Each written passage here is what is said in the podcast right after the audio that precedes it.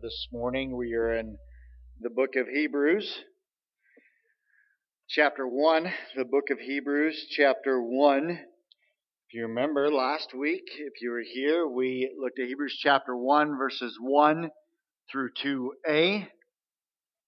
This week, we are looking at Hebrews chapter 1, verses 2b through 3. And I know what you're thinking, Pastor, if you're only doing one and a half verses a week, you know, we're never going to get through this. It's it won't be that way the entire time, but these these verses are rich in theology, and uh, we we we need to take time on these verses. So we are in the book of Hebrews, chapter one, verses two b through three. I'm going to just read verses 1 through 3 if that's okay with you. Long ago, at many times and in many ways, God spoke to our fathers by the prophets, but in these last days, He has spoken to us by His Son, whom He appointed the heir of all things, through whom also He created the world. He is the radiance of the glory of God and the exact imprint of his nature, and he upholds the universe by the word of his power.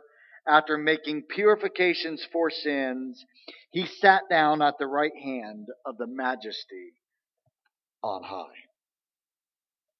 This morning we want to talk about the supremacy of Christ. I have nothing to do today but preach Jesus Christ. Those were the words of Charles Spurgeon as he preached over this passage of Scripture. We, as followers of Christ, should never be ashamed to preach Christ. I hope to proclaim the glorious gospel of God as long as I live, and I hope that when I am dead and gone, and as long as the Lord tarries, there will be a succession of men who will think and preach nothing but Jesus Christ and Him crucified. I want you to understand this morning that as we look at this text, the very best thing that we can do is preach Jesus Christ. The text will allow nothing else. The church can talk about the multiple needs that it has, but this is the greatest need, Jesus Christ. Jesus Christ is the theme that causes the Father to rejoice. Jesus Christ made known is the mission of the Holy Spirit. The text that we have before us oozes with Jesus Christ. And the grand theme of these verses are the supremacy of Christ. Part of the problem with Christianity today is that we can focus on the Lord Jesus Christ and not be moved in worship of Him.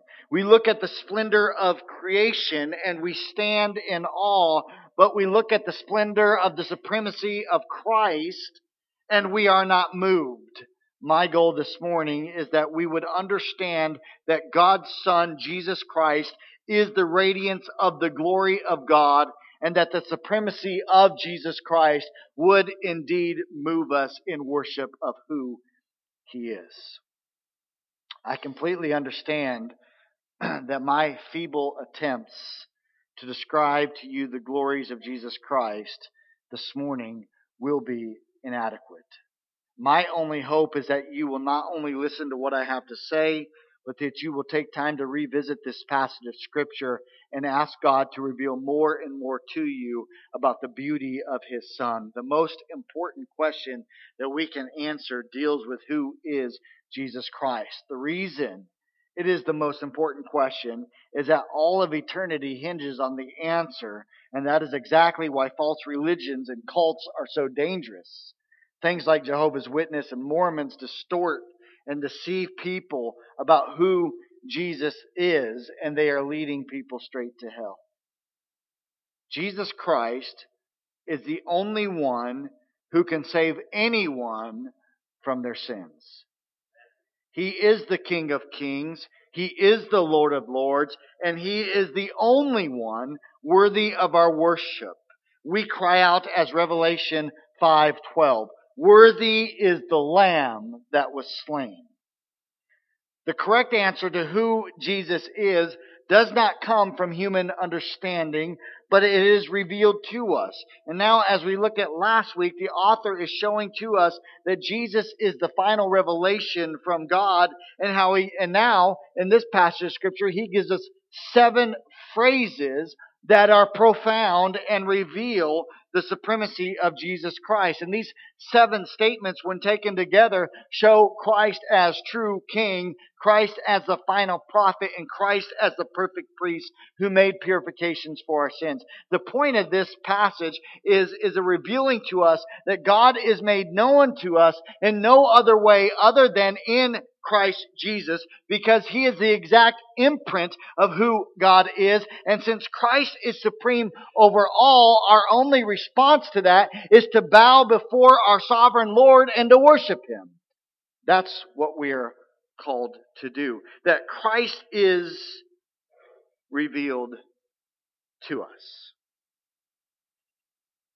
And that revelation comes in no other way than through Jesus Christ. Now, some of you may know that there's, over the past uh, week, there's been gazing into the stars for some sort of revelation and thinking that our world's going to end when Planet X collides with Planet Earth on September 23rd. Well, as you know, it's past September 23rd, and we're still here because that didn't happen.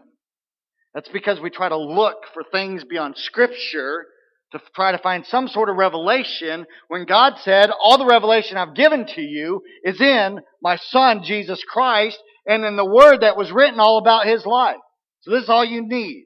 You don't need to gaze at the stars and look at constellations and try to find answers. It's all right here in God's Word for us. And focus is on who Christ is. So this morning, let's look at what God's Word says concerning the supremacy of Jesus Christ. First, we see this that Jesus Christ is the appointed heir of all things. When it says that Jesus is appointed heir of all things, what does that mean? What, what does it mean that he's heir of all things? What the author is doing is writing of the person of Christ, and in that person of Christ there is God, and in that person there is man. But this description, heir of all things, is a description of the person of Jesus Christ as man and as God and man combined. As God alone, Christ is heir of all things without appointment. He doesn't need to be appointed because he is God. However, in the complex person of God, being God and man conjoined, the Father has appointed him to be heir of all things. So because Jesus is both God and man, then the Father appoints him to be heir of all things. This is speaking to Christ as Redeemer. It is a title, and it shows that Christ is supreme. No man is great enough or worthy enough to be the heir of God. Only Christ can fulfill that role to be heir of God. He alone lived a perfect life before God. He alone lived in perfect obedience to God. Therefore, he alone is only worthy to be heir of God. John Calvin tells us that the word heir speaks to Christ in his humanity. He says it is for this purpose that he might restore to us what we had lost in Adam. Calvin also says that it follows that we must be very miserable and destitute of all good things except he supplies us with his treasures. These words are a great encouragement for anyone, but they're especially a great encouragement for those who do not know Christ as Savior. Because the idea is that he is heir of all things, tells us that Christ possesses everything that is needed in order to save you. Christ does not lack in anything, in any way, shape, or form. And if we come and trust ourselves to Him, He will save us. And as the Apostle Paul makes it clear, that we then become joint heirs with Christ as His children. And we will want, be, be one day be with Him throughout eternity in heaven. However, you only have a share in Christ's inheritance if you've placed your faith in Christ. If you have not placed your faith in Him, you're still trapped in your sin and you're not one of his children, and therefore you have no share of his inheritance. So make sure you're trusting in him alone today. He is heir of all things, not some things. And by coming into relationship with him, we become joint heirs with him. Christ is heir of all things. Secondly, second statement that is made. Jesus is the creator of all things. Verse 2 says that through Jesus the world was made. In the Greek, the word world is ages. It is everything that exists anywhere. So everything in existence anywhere is made by Christ. Jesus Christ is the creator of everything in this age and in the ages to come. He is the creator of all things, including time and space. Colossians makes it clear that he created all things and that they were created for him. Jesus is the Lord of all time because he created time. In John chapter 2, it says that everything came into being through him, and apart from him, nothing came into being that has come into being.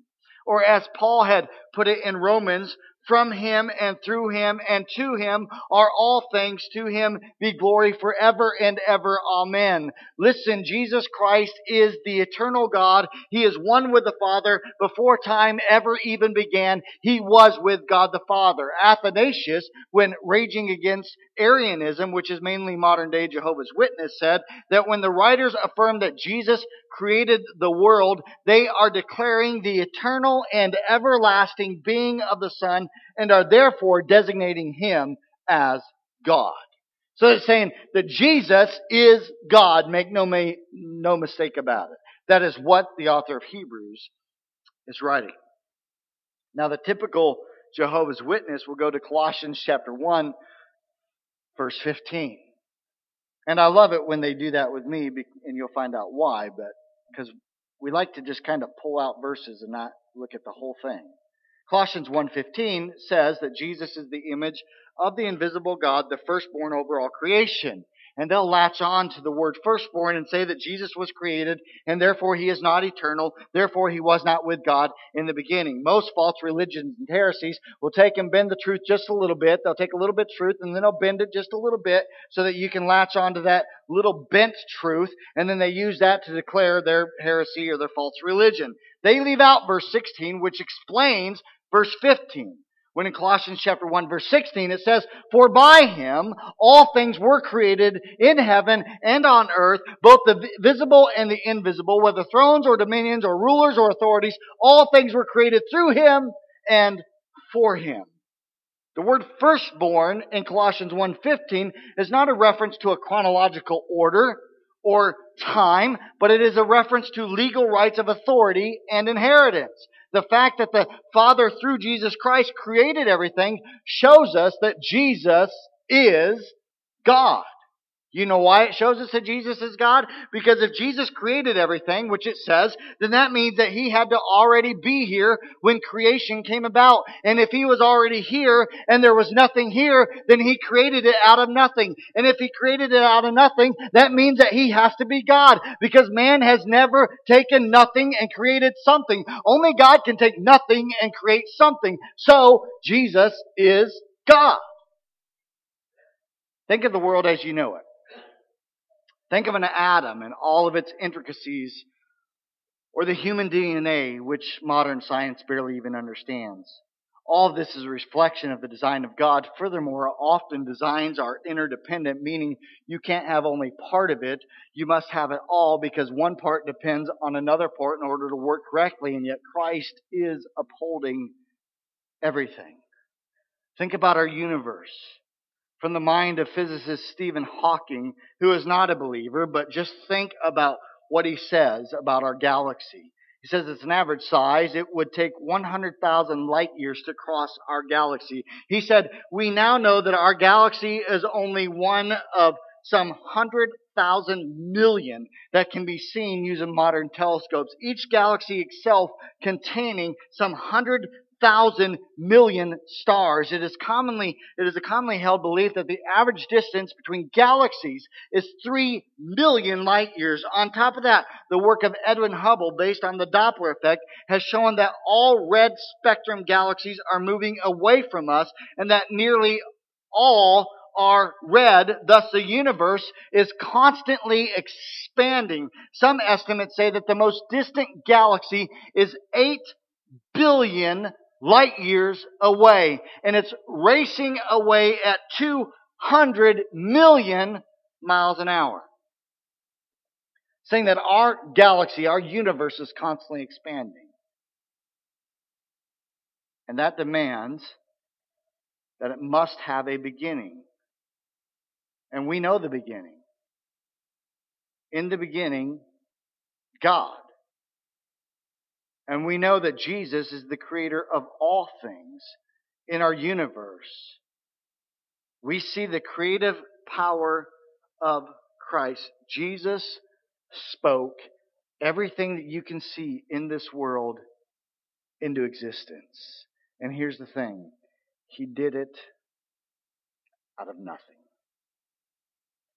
Not only is He heir of all things, not only is He creator of all things, but then it says that Jesus is the radiance of the glory of God.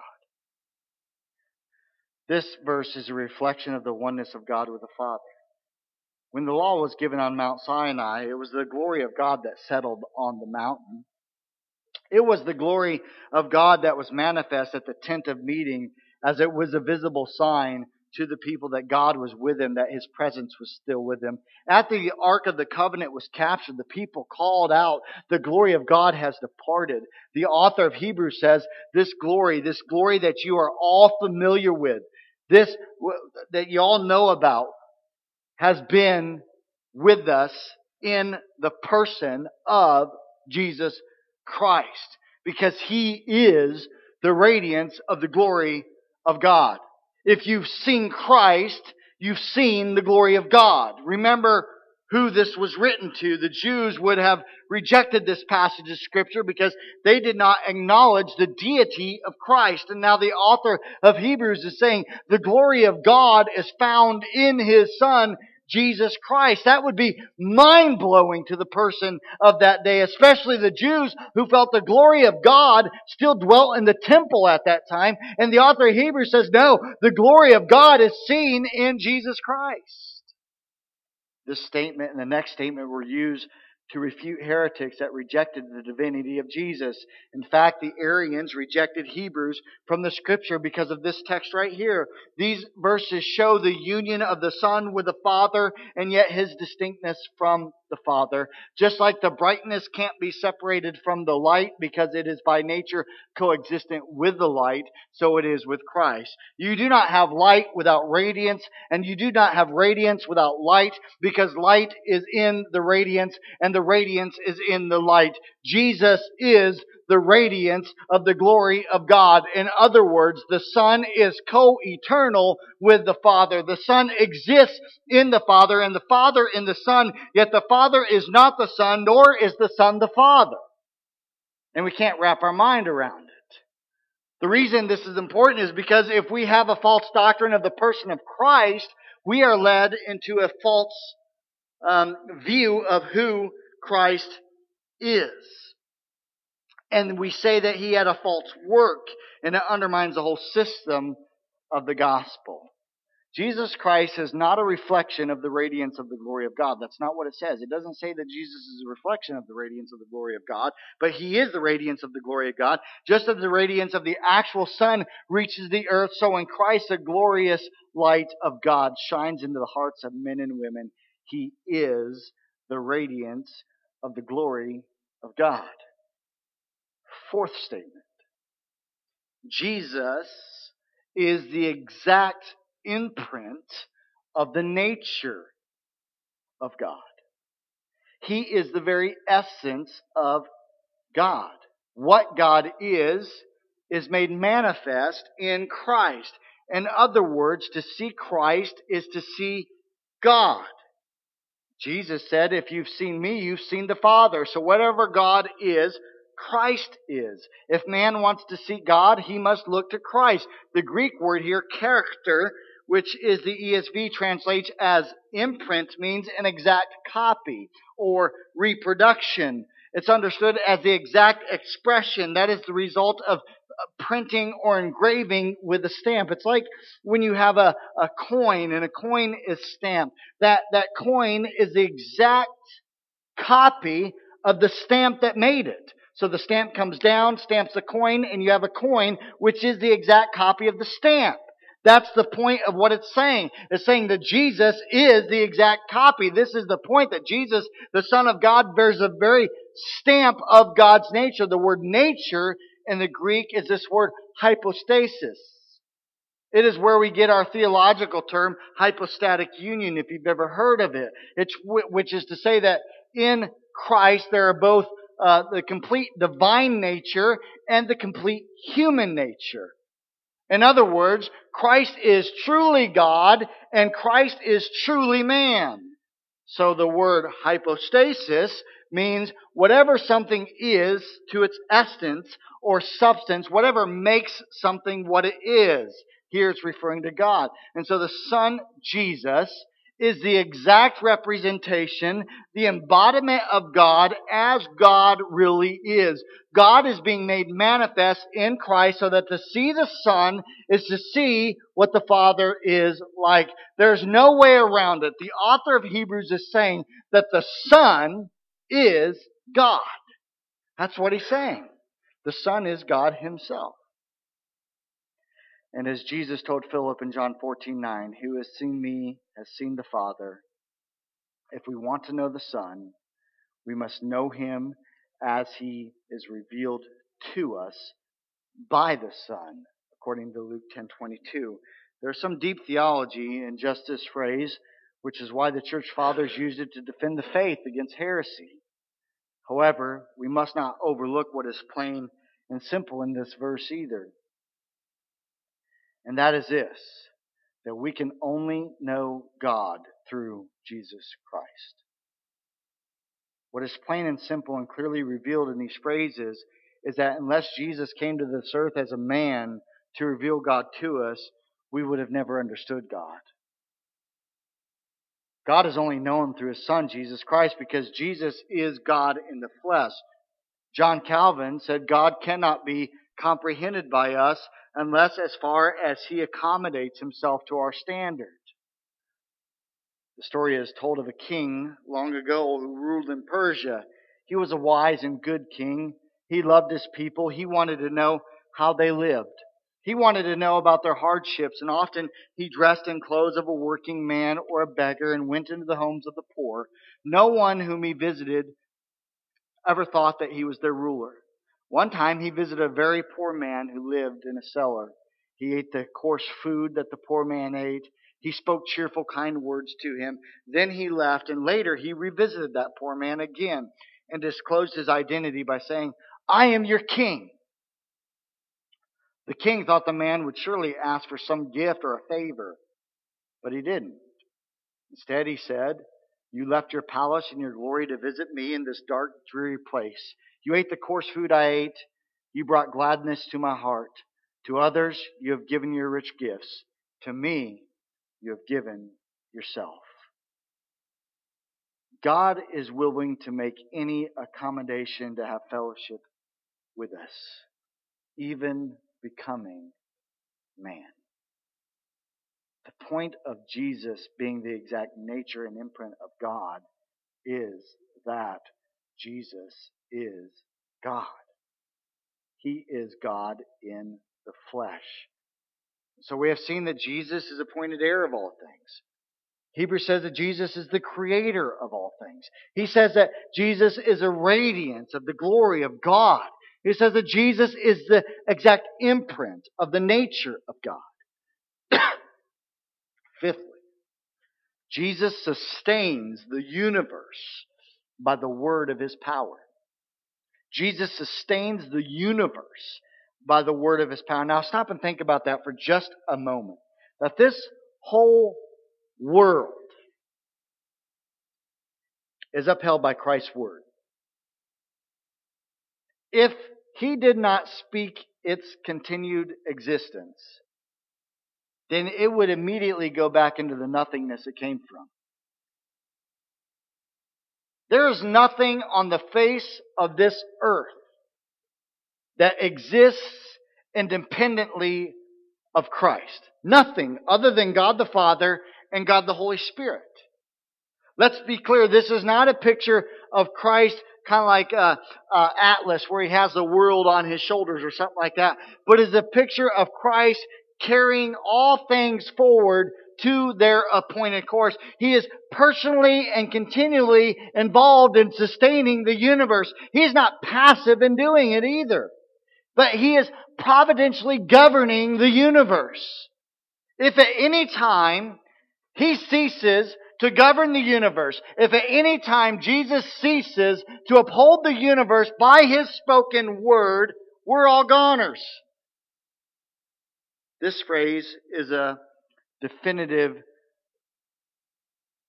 refutation of deism. Because the deist says that God created everything, but then God bowed out of creation. And he now lets everything just kind of run its course. So God created the world and, and then he just said, okay, I'm done. But scripture makes it clear that there is not one single molecule in the universe that acts apart from God's providential governance. That He is in control of every single thing on this earth. We try to explain away natural disasters and the like as not being under the providence of God, but every single snowflake, a drop of rain, a bolt of lightning, a gust of wind, they all obey the commands of God. Psalm 148 verse 8 says, fire and hail, snow and mist, stormy wind, fulfilling His word.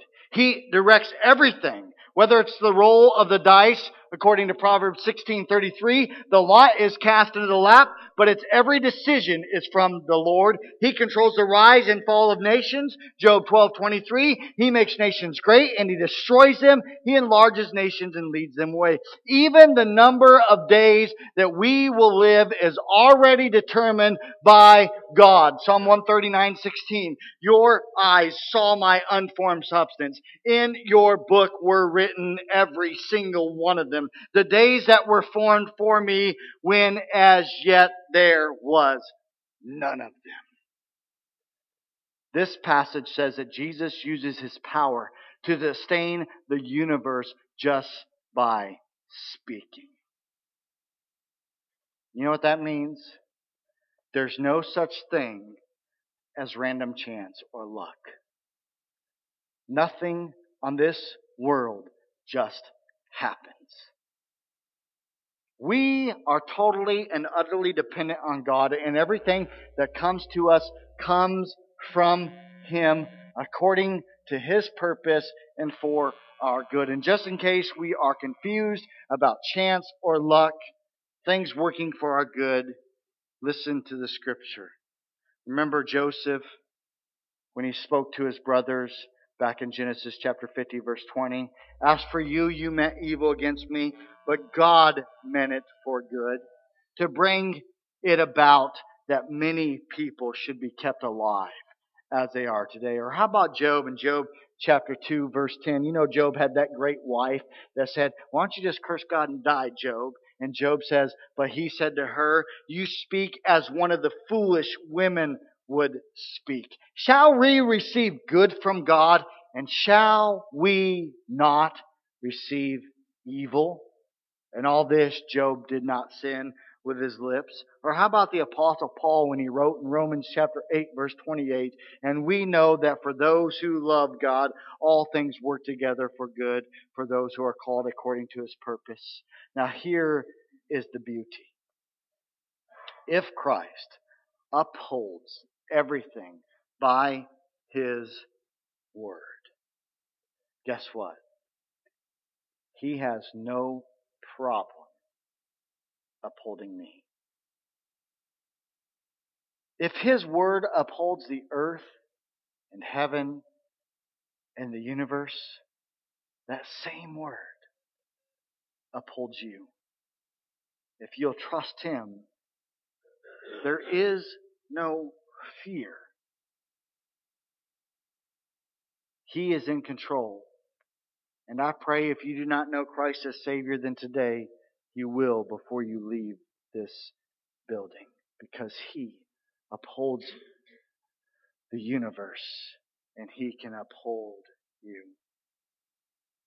Sixthly, Jesus made purification for our sins. We have this just, um, just juxtaposition, I can never say that word, in verse 3, when we see that all things are upheld by the power of His Word, and then immediately following that, we have after making purifications for sins. Stop and think about that for just a moment. Jesus as God upholds all things by His Word. And He could simply say, or have said, I am done, and this world would disintegrate. And all sinners in the world would disintegrate. But instead, Jesus as God, who could have just wiped everything out because He's upholding it, leaves the glory of heaven, took on the form of a servant, and became obedient to death, even death on the cross, in order to purify us from our sins. That blows my mind. Seriously, if, if, if we thought of a God so powerful that He can just stop speaking and we die and He looks down at sinners and instead steps out of heaven to die on a cross by those same sinners, if that doesn't move you to amazement, I don't know what will. If you're not moved to amazement by the fact that God could just speak the word and you'd be dead, but instead He steps out of heaven and dies for you, if that doesn't move you, I don't know what does move you. In the hymn of Charles Wesley, Amazing Love, how can it be that Thou, my God, would die for me? Church, sometimes I don't even know what to say when I think that the high King of heaven stepped out of heaven and came to the dunghill of my sin in order to save me. It seems so degrading. You can think of the dirtiest job imaginable, and it would not compare with what Christ did in taking on our sin. The holy, sinless Son of God, incapable of sin, stooped down to take away my sin. And look, it says He made purification for our sin before He went back into heaven. His death on the cross over 2,000 years ago purified my sin before I was even born. Before I would even commit the sin that I'm going to commit tomorrow, His death on the cross way back then purified my sin. The sin I may commit five years from now, His death purified that sin. It blows my mind. There was my sin before God as if it already existed in its filth. But Christ came and cleansed them. that, should make us rejoice. That He cleansed us of our sin before we even knew about sin. And yes, I, I agree. We can't wrap our mind around it. It doesn't make it untrue. Now, when it speaks of Jesus making purifications for our sin, in the Greek, that word purification is in the aorist tense. It means that Jesus accomplished the purification for our sins once and for all. Jesus did not just purify the sins that we might commit. Jesus did not purify the possible sins but he purified our sins through his death on the cross. In other words, his death on the cross was effectual, meaning that it actually accomplished something. His death on the cross accomplished something. It didn't just make something possible, it accomplished something. He purified us from our sins. That's what it says by his blood. He gave himself for us and, and all that he had, all that he was, he gave as the ransom price for us. How can we put a price on that? Now here's the thing. You can look around, you can look up to the highest heaven, and you can look um, down to the lowest hell.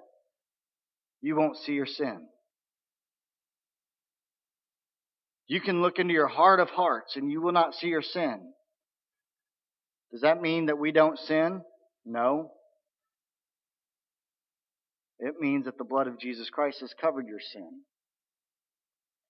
Listen carefully. Christ has so purified us from our sin that it no longer exists. The work of Christ on the cross was a completed work. And it brings an end to sin. Not in the case that we never sin, it brings an end to the sin that it no longer exists, and you and I are purified from it. So sin ceases to exist. Listen, if Christ has made an end to your sin, then that, exact, that is exactly what it means. He has, he has said, as far as the east is from the west, so far has He removed our transgressions from us. Christ did this on Calvary's cross. He did it effectually. He did it finally. He did it totally. He did it completely. And He did it eternally. He purified all of His people from their sins by taking it on the cross, by bearing its dreadful consequences, by canceling our debt by casting it into the sea and by putting it away forever. This is His love for us, that He paid the price, that He cried out on the cross these words, it is finished. One word in the Greek, to tell us, tetelestai, and I believe Him. Now, I'm going to say something controversial I know that's hard to believe. And who knows, I might have to get out the resume and dust it off or something a little bit later. We'll see. But I want you to know that my desire as a pastor has always been and will always be to preach the Bible, not just what makes people feel good. And I would ask that you consider what I am saying this morning. And I would ask for your understanding because I believe that when Jesus died on that cross, he did not make purification for the sins of all people. And you're not going to hear that anywhere. You might hear it a few places. If he made the purification for the sins of all people, then all people would be purified. And if all people are purified, then all people would go to heaven. And if all people go to heaven, then we would be universalists. I also do not believe that when he died, that he only made purification possible for people. Because the text says that he made purification for our sins. It doesn't say he made purification possible for your sins. It doesn't say that he died so that you might one day receive that purification. It says that he made purification for our sins. What I believe is that he actually secured the purifications of the sins for all those that the Father had given to him. Now, you say, well, Pastor, where do you get that from? I get that from John chapter 6, verses 38 and 39. For I have come down from heaven, not to do my own will, but the will of him who sent me. And this is the will of him who sent me, that I should lose nothing of all that he has given me, but raise it up on the last day. There is nothing that you can do to complete the work of Christ because it is done. There's nothing more required of us to make purification for your sin because it is complete. Those for whom Christ died are cleansed from all guilt. He was made a curse for us. That is what the great Baptist preacher Charles Spurgeon said. He said this, I tremble when I hear some people talk about the disappointed Christ or about his having died at the peradventure to accomplish he knew not what, dying for something which the will of man might give him if it would, but it might possibly be denied by man. I buy nothing on such terms as that. I expect to have what I purchase. And Christ will have what he bought with his own blood, especially as he lives again to claim his purchase. Plain and simple, church, Christ paid the price on Calvary, and he will have what is his and what he bought. He didn't die to make it possible, he died to purchase you. And it's very comforting to know that our purification is secure because Christ paid the price for us. And He's going to get what He paid for. Seventhly, and lastly, well, not lastly, I'll have a conclusion, but point number seven. Jesus sat at the right hand of the Father. The fact that Jesus is enthroned at the right hand of God is one of the earliest uh, affirmations of the Christian faith. The fact that Christ is seated is significant because it's a symbol that his work of redemption is complete. In the Old Testament, when the priests entered the Holy of Holies, they always stood. They, they made atonement uh, for sin. However, Jesus offered himself up for our sins once and for all, and then he took his seat at the right hand of the Father. Seated at the right hand of the Father is the position of highest honor. Now, this is not a, a literal place, in that God, who is Spirit, He doesn't have a right hand and a left hand. So it's not literal. This phrase is what we call um, a big theological term, anthropomorphism. It means it, it uses human language to convey to us something uh, of God so that we can understand it. And in this case, there is no higher designation possible for Christ than that he is seated at the right hand of the Father. His seat at the right hand of the Father of God is also a reference to his being sovereign ruler of the universe, which we already looked at. But there is another aspect to Christ being seated at the right hand of the Father as well. And I love what Kent Hughes says. He says this, it is here in his supreme exaltation at God's right hand that Christ intercedes for us. Paul asks, who is he that condemns? And then he answers triumphantly, Christ Jesus who died. More than that, who was raised to life is at the right hand of God and is also interceding for us. The thought is utterly sublime but true. This glorious cosmic being at the apex of his splendor is praying for you and for me. Can it really be Jesus at the right hand of God the Father interceding for you and I? God's Word says it is so. And it's a wonder of mm-hmm. wonders. that I can't even begin to imagine.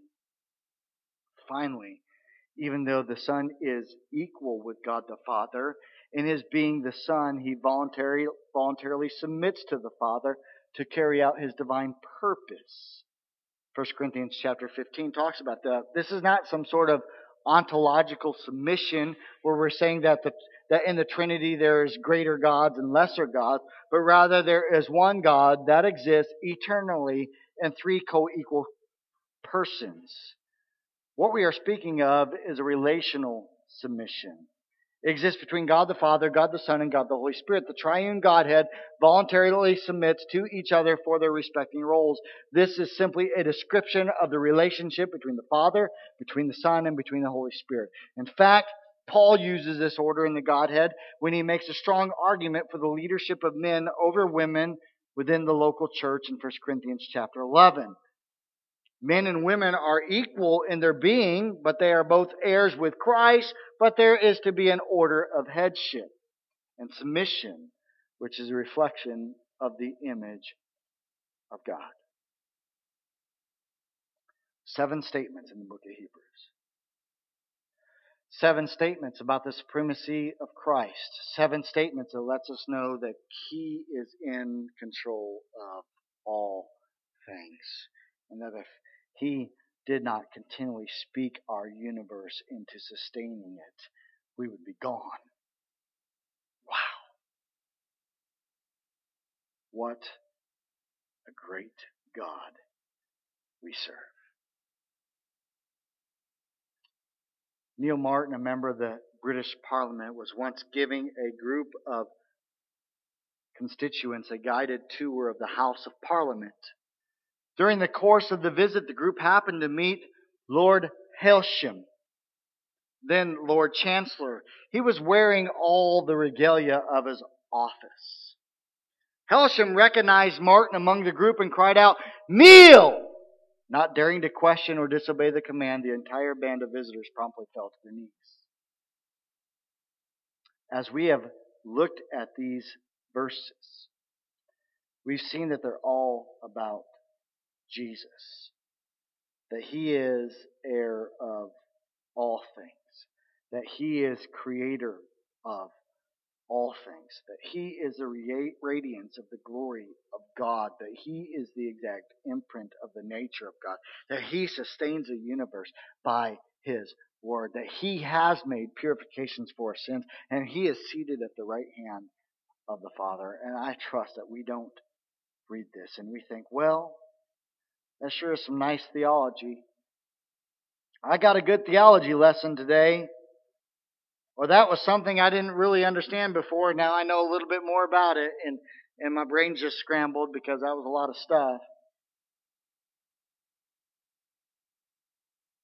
If Jesus Christ is truly who the author of Hebrews proclaims him to be in these verses, then we must all bow before him and worship him and obey his every claim on our lives.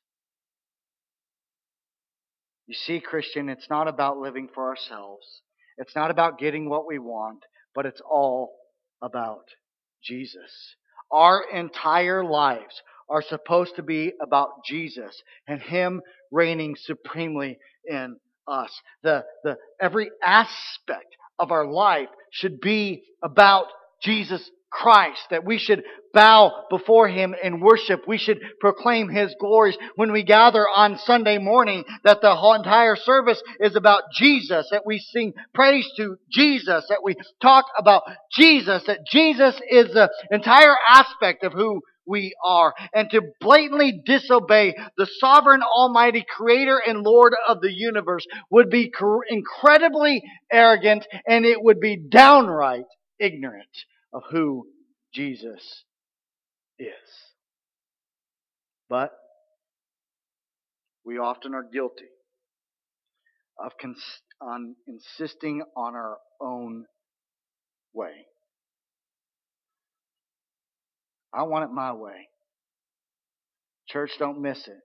God's Son is supreme over all things, and we must live our lives in complete obedience to Him. And so this morning, I just ask you this Are you in complete obedience to Him? Are you in complete obedience to Him? And I don't know what that looks like in your life. I don't know what, what the Lord may have bring, been doing in your life to bring conviction to you in, in certain areas. I have no idea. I don't know what you've walked in you're struggling with or what in your life maybe you're holding on to and you've not surrendered to his obedience, I don't know. I don't follow you around. I don't spy on you. I simply ask you this morning, are you in complete obedience to him? And if you're not, then I would challenge you this morning to cry out to him and say, God, I want to be in complete obedience to you, to Jesus, the supreme sustainer of this universe. And secondly, do you even know him as Savior? And if you'd say, I don't, I don't know what that is, I don't know if I know him, then I'd be glad to have a conversation with you about that. We're going to sing a song in just a minute. If you want to pray this morning, you want to come up here and pray, you can do so. You can pray in your pew. You can come grab my hand, say, Pastor, will you pray with me? I want to talk to you. Whatever. I'm willing uh, to do that with you. I'll be standing right down front. If you feel the need to respond, you can do that. If you want to talk later, we can do that. I just always like to give you a chance to respond to God's Word. Let's close with prayer this morning.